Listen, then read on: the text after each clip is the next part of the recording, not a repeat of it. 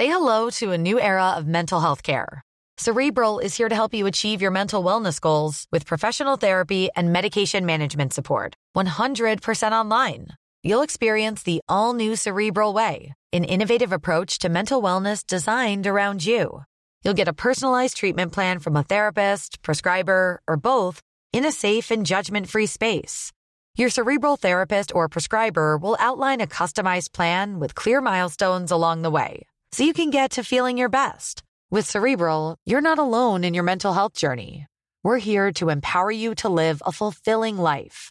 So take that first step towards a brighter future and sign up today at cerebral.com slash podcast and use code ACasts to get 15% off your first month. Offer only valid on monthly plans. Other exclusions may apply. Offer ends July 31st, 2024. See site for details. Hey, I'm Ryan Reynolds. At Mint Mobile, we like to do the opposite of what Big Wireless does. They charge you a lot we charge you a little. So naturally, when they announced they'd be raising their prices due to inflation, we decided to deflate our prices due to not hating you. That's right. We're cutting the price of Mint Unlimited from $30 a month to just $15 a month. Give it a try at mintmobile.com slash switch. $45 upfront for three months plus taxes and fees. Promo rate for new customers for limited time. Unlimited more than 40 gigabytes per month. Slows. Full terms at mintmobile.com.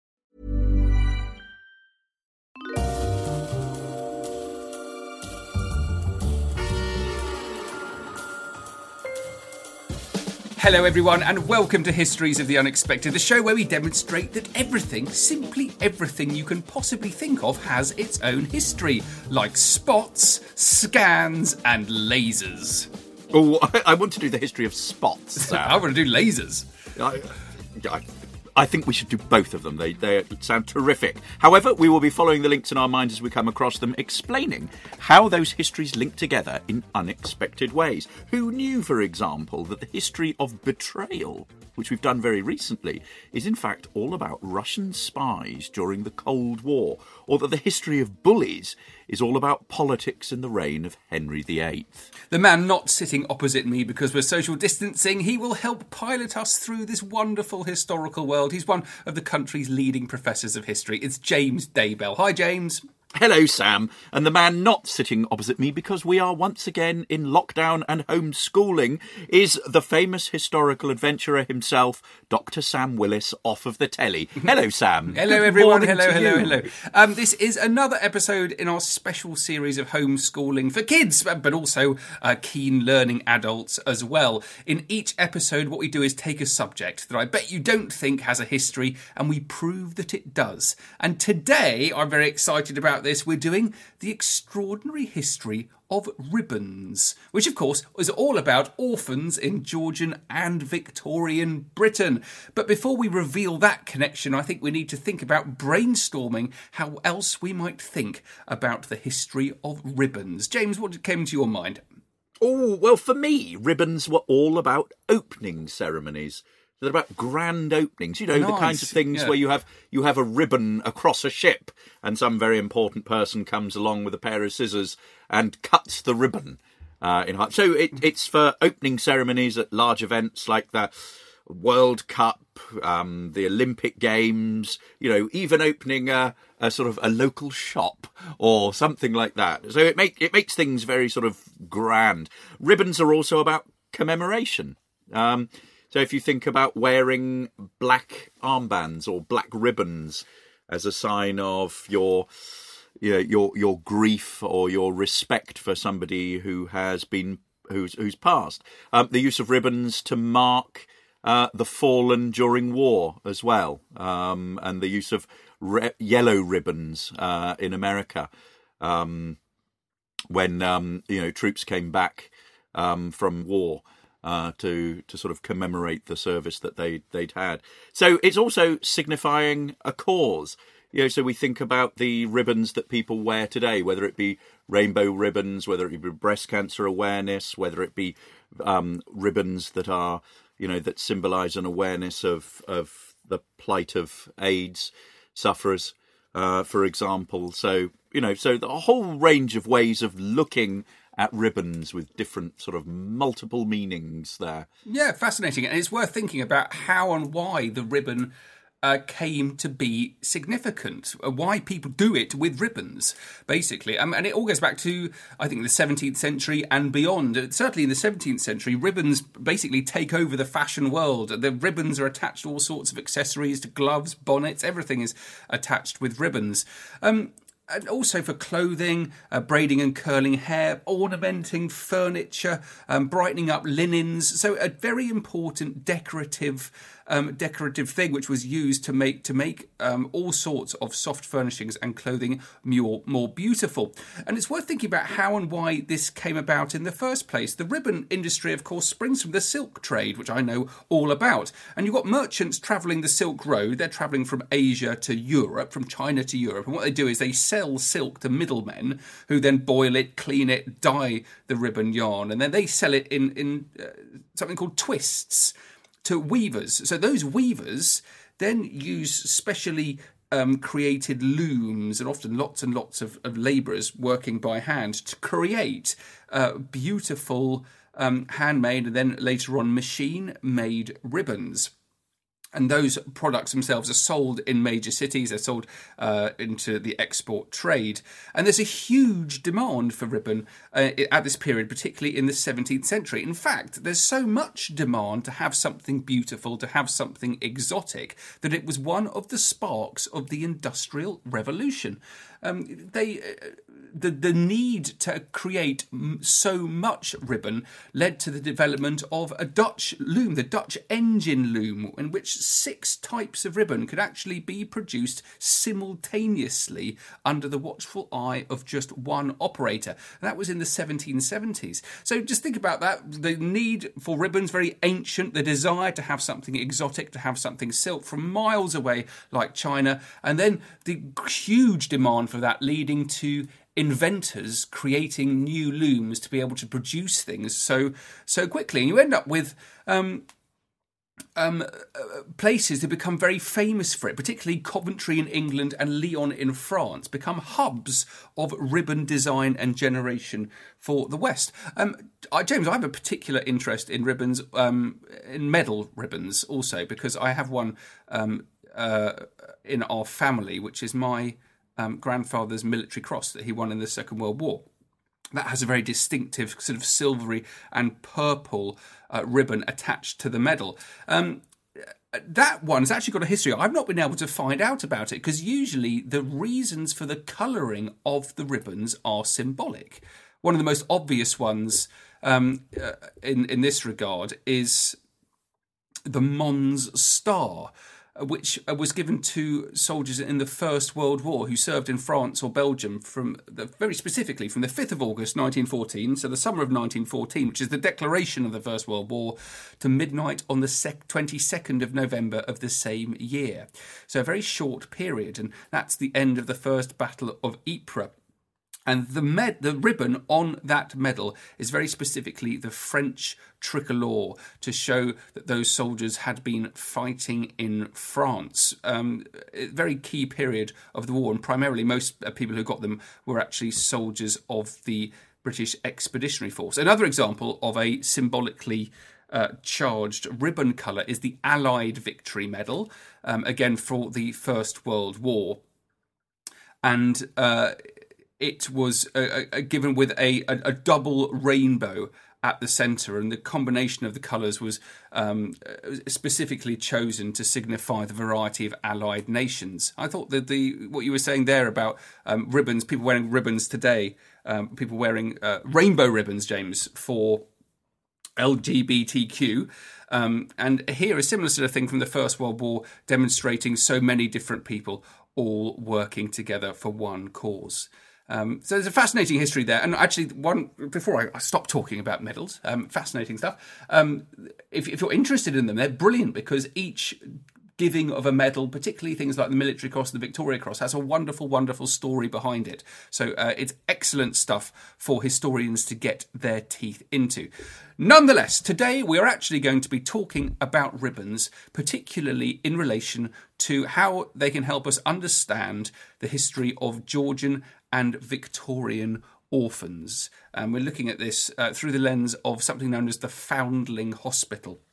I'm going to start by reading something out. This is um, a quote from someone called Robert Cox, who was so this is a modern quote, a 20th century quote, and he formerly had been at this uh, institution known as the Foundling Hospital.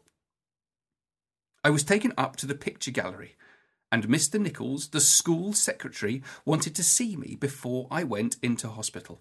Beside the pictures on the wall were two or three showcases. There was nothing to say what it was, but I knew instantly what it was. There was all little tokens in there bits of ribbon, bits of lace, buttons, bits of material, bits of tickets, coins. I knew instantly that these were things that mothers had left to be able to identify their child by. I suppose they all hoped at some stage. I was, I was just transfixed by this. I kept wondering what my mother had left with me. Not realizing at that stage that that system had finished years before, it was just a heart breaking moment.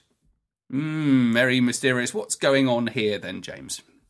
Well, Sam, this we're talking about orphans during the 18th and 19th century here. So the Georgian period and the Victorian period. And we're talking there about a former pupil of the Foundling Hospital. So, what I'm going to do now is I'm going to, first of all, explain about the background of the Foundling Hospital, and then I'm going to relate it in particular to tokens and ribbons. So, first of all, it's worth thinking about definitions of foundling.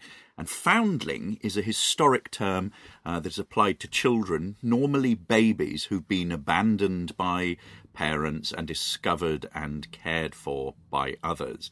And the Foundling Hospital, which continues today as the children's charity Coram, was established in the early 18th century in 1739 by the philanthropist Thomas Coram in London to care for babies at risk of abandonment. Now, this Thomas Coram lived between 1668 and 1751, and he spent a long time in America uh, during the late uh, 17th century.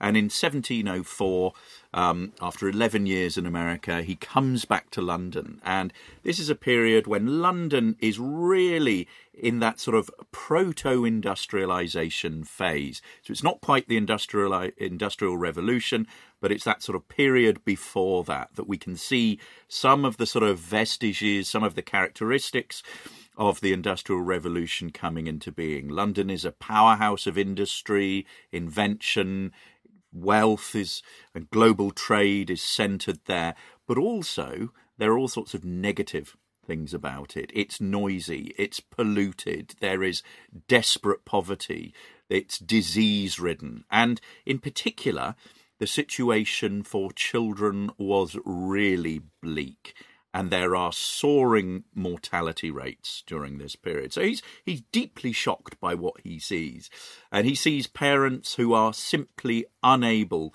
to look after their babies.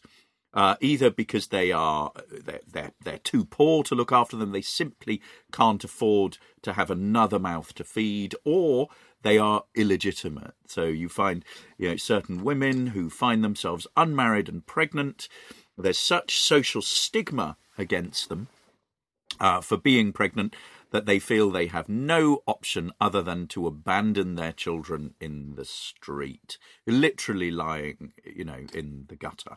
Um, and estimates of historians uh, think that there are about a thousand babies a year that were abandoned in London. And Coram was deeply shocked by this and thought that there needed to be a campaign to do something really practical. And he spent 17 years campaigning and finally received a royal charter from the king at the time, uh, George II, in 1739, which allowed him to set up a foundling hospital in London um, to care for and educate vulnerable children. Um, and he's helped along this by various sort of individuals who are fairly well known. William Hogarth, uh, the the artist and the composer George Friedrich Handel. Um, and one of the interesting things is that as well as it being an institution for uh, the, the care of children, it's also a cultural centre. So there is music put on. Uh, Handel donates an organ, and there are annual concerts of the Messiah in the hospital's chapel.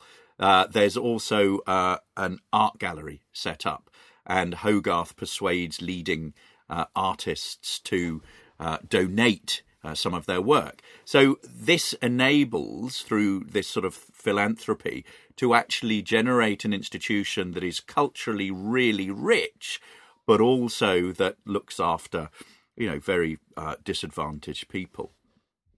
And from about 1741, uh, the first babies were admitted to the hospital. And this practice went on to about 1954 when the last pupil uh, was placed in, in foster care. And it's estimated that over this long period, some 25,000 children were looked after uh, by the hospital. Um, and the museum uh, of the hospital exists today. It was opened in 2004.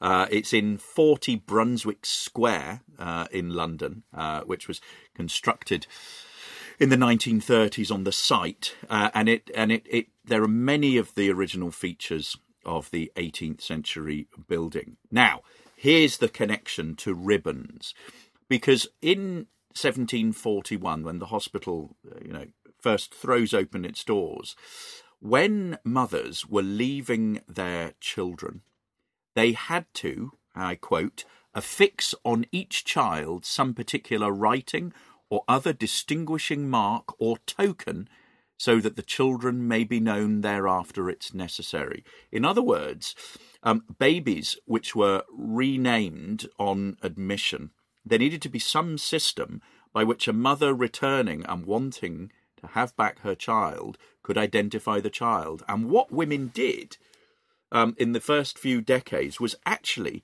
give a little piece of their clothing, a little swatch of their clothing uh, from a, a, dress that could then be attached to the child's documents when they were uh, uh, when they were admitted, and then that would be used later on to identify the child. And so what we have is a whole collection of 18th century tokens, and among them are ribbons, the kinds of things that you were describing in the um, in the quote that you had at the very beginning of this.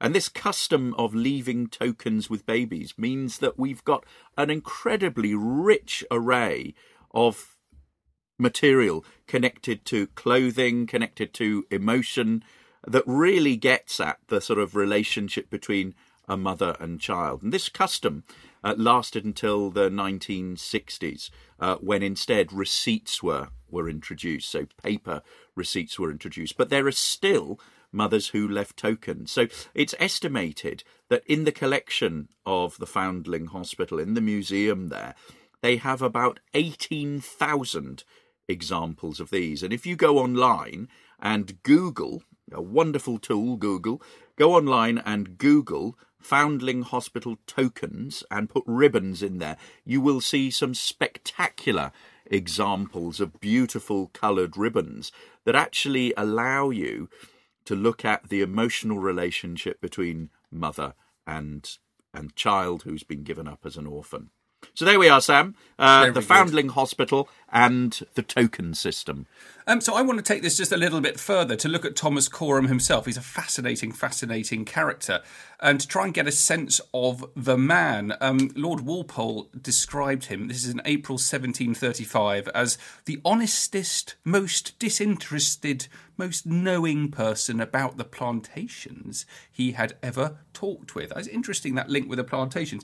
Um, Coram himself, um, he, I believe he was a, his, his father was a master mariner, and Coram himself became very much involved with the sea. So he's travelled around a lot, and he gets really bothered by the state of um, social life in in in, in London in particular, which is why he establishes the Foundling Hospital. But he also does a lot of work with Native Americans in, when he's he's in America. He particularly gets concerned about the education of Native American girls. So he's a very well travelled man, and uh, he's extremely extremely thoughtful um, and caring and understanding. But I think one of the best ways of actually getting a sense of who he was is to uh, sort of listen to his own words. So, what we've got here is a bit of Coram's petition to the king. This is the actual uh, the letter that he wrote to the king explaining why they needed a foundling hospital. Flexibility is great. That's why there's yoga. Flexibility for your insurance coverage is great too. That's why there's United Healthcare Insurance Plans. Underwritten by Golden Rule Insurance Company, United Healthcare Insurance Plans offer flexible, budget friendly coverage for medical, vision, dental, and more. One of these plans may be right for you if you're, say, between jobs, coming off your parents' plan, turning a side hustle into a full hustle, or even missed open enrollment. Want more flexibility? Find out more about United Healthcare Insurance Plans at uh1.com. For the ones who work hard to ensure their crew can always go the extra mile, and the ones who get in early so everyone can go home on time, there's Grainger, offering professional grade supplies backed by product experts so you can quickly and easily find what you need. Plus, you can count on access to a committed team ready to go the extra mile for you. Call, clickgrainger.com, or just stop by. Grainger, for the ones who get it done.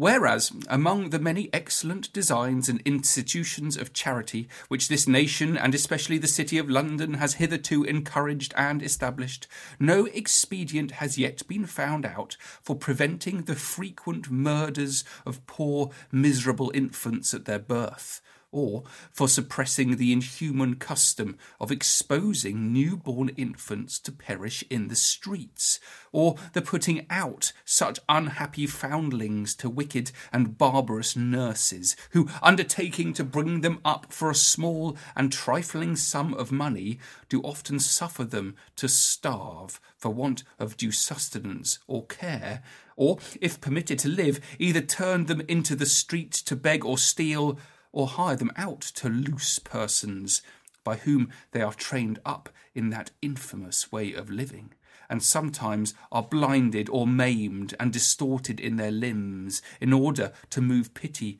and compassion, and thereby become fitter instruments to gain to those vile, merciless wretches.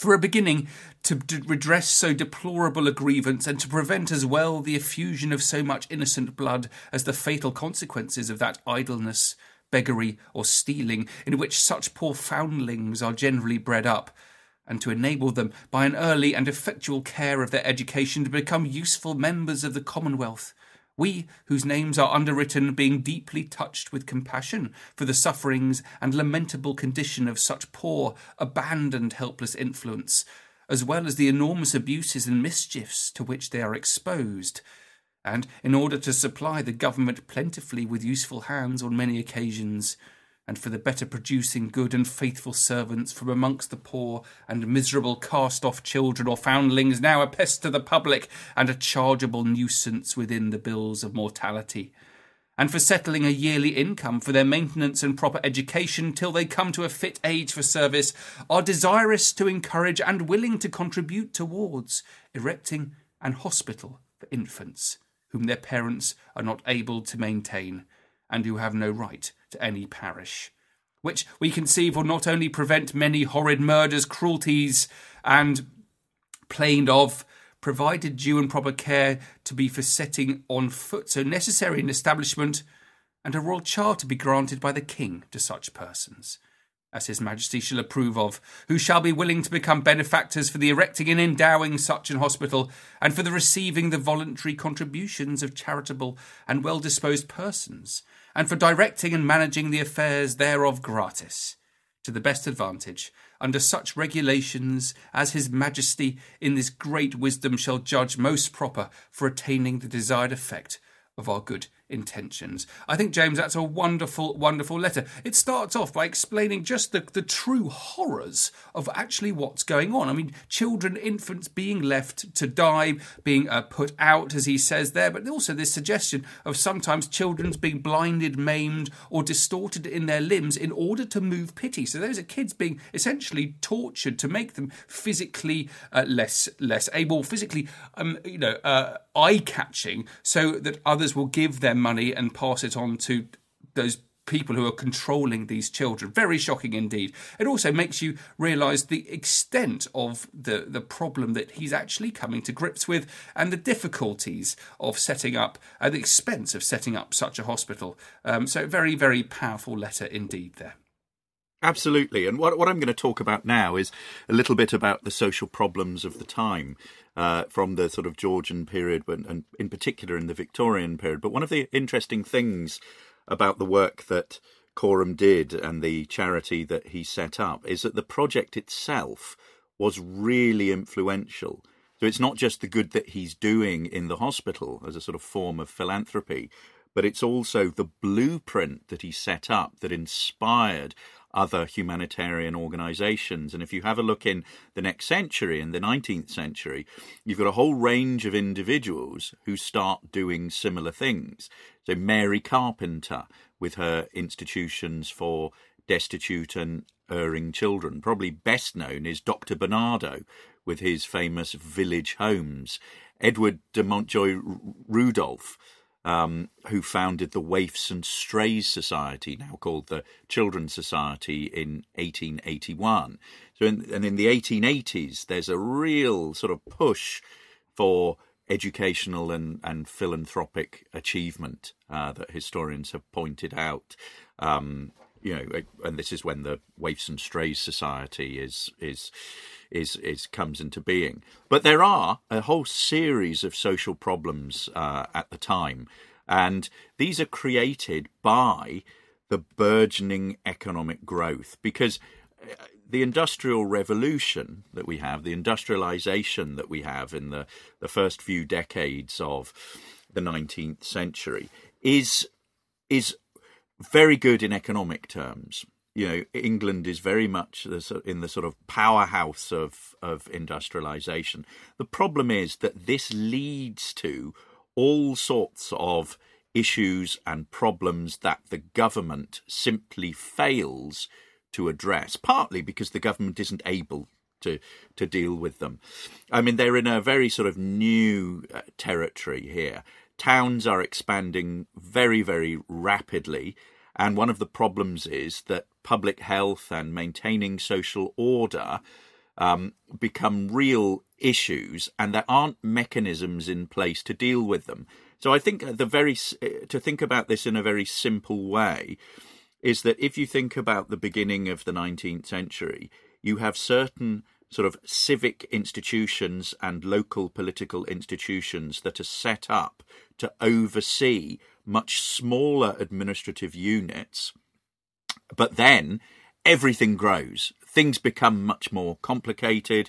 There are all there's social, um, you know, dislocation, social problems, and those institutions just aren't capable of dealing with it. So, for example, we've got population growth and urbanization, which basically means that there is massive crowding of large numbers of people in towns and cities. It's fine for the wealthy middle class who are out in the leafy suburbs, or trades and crafts people who are in their neat terraced houses, but for the vast majority of people who are coming out of the countryside into the towns, they are living in overcrowded, cramped tenement dwellings. These are really rough and ready houses. You know, the, you you have examples of entire families in one room, very basic facilities, limited water supply, really primitive sanitation. You know, so no proper sort of draining drainage system. And we've talked in the past about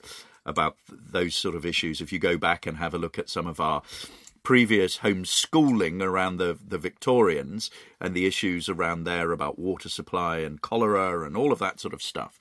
Um, so there are there are various sort of problems created by poor living conditions, health problems, um, disease, cholera, all that sort of thing.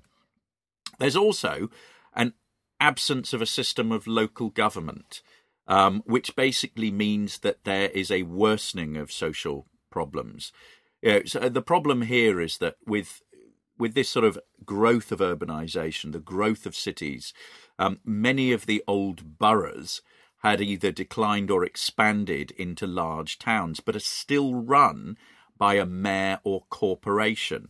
And these individuals or these bodies become corrupt. They act in their own self interest, and there's little, um, little real interest for them to introduce improvements because ultimately, you know, politicians introduce things partly because they want to serve the civic good, but also they want to be voted in. And where you have voting systems that don't quite, you know, match, there's a real problem there. So there are problems in terms of lighting, drainage, water supply, sanitation, transport. There's no town planning uh, to control the quality of development or even where people are building.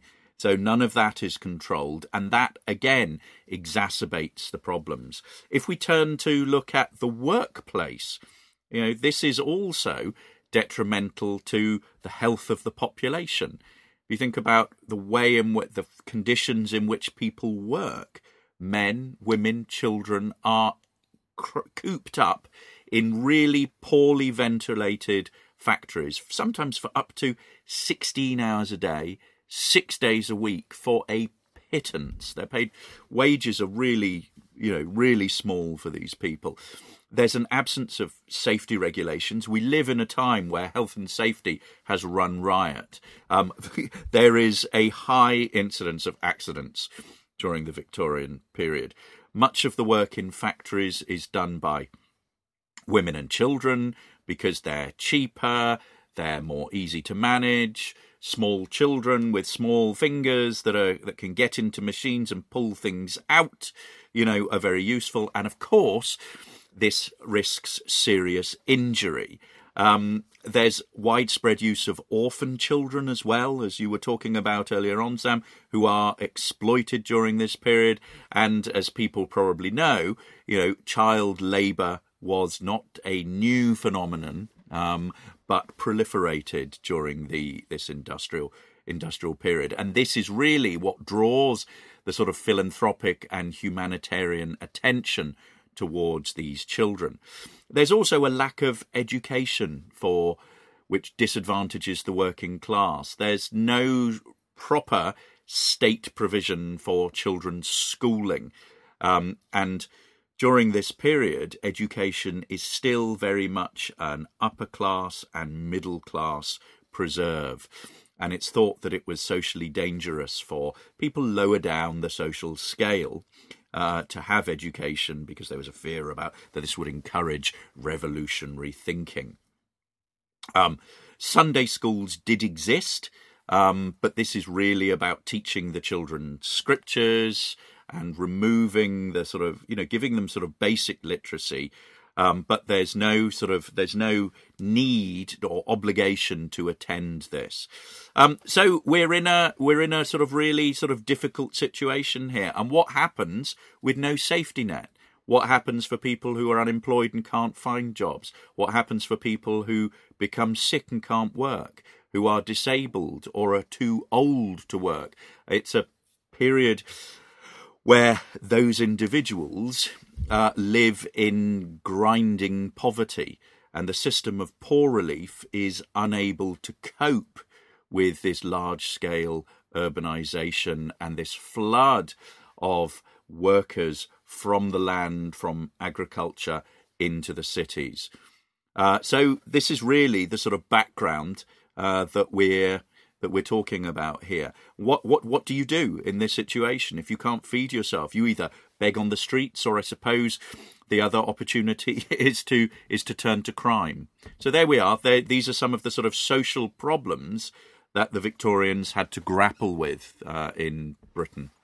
Right, James, thank you so much for that background. I think time for a quiz to see if you've all been paying attention. Number one, who was Thomas Coram? Number two, in what year was his hospital founded? Number three, why did Thomas Coram feel the need to found a hospital? Number four, what was the significance of ribbons or tokens left by mothers with their babies? Number five, in what ways was the Foundling Hospital associated with culture and the arts? Oh, that's a good one. Now, number six, last but not least, what impact did industrialisation have on social conditions in Georgian and Victorian England? Very good. And do we have a task for our homeschoolers as well, James? We do, we do have a task, Sam, and this is another writing task. Now, imagine that you are a mother of a foundling. You're forced to leave your child in the care of Coram's Hospital. What we'd like you to do is to write a letter to your child for them to read when they're old enough, explaining your circumstances, why you were compelled to give them away, and how you felt about it. So that's a task that really gets you thinking about the plight and situation from the mother's point of view. Really interesting task there. Yes, I'd like to do that myself. Um, Excellent. I, I, shall mark it when, you, when you've done it. I bet you've wanted to do that for ages. Um, yes. uh, thank you all so much for listening, guys. I hope you've enjoyed it. We're very much enjoying doing our homeschooling episodes. Please check out all of the other homeschooling episodes uh, in our back catalogue as well. Um, please follow me on social media. I'm at Dr. Sam Willis. And I'm at James Daybell, and the podcast is at Unexpected Pod. And you can find out all about the previous episodes on our website, historiesoftheunexpected.com. Great stuff, guys. We'll be with you again soon. Cheerio. Bye bye. Take care. Bye.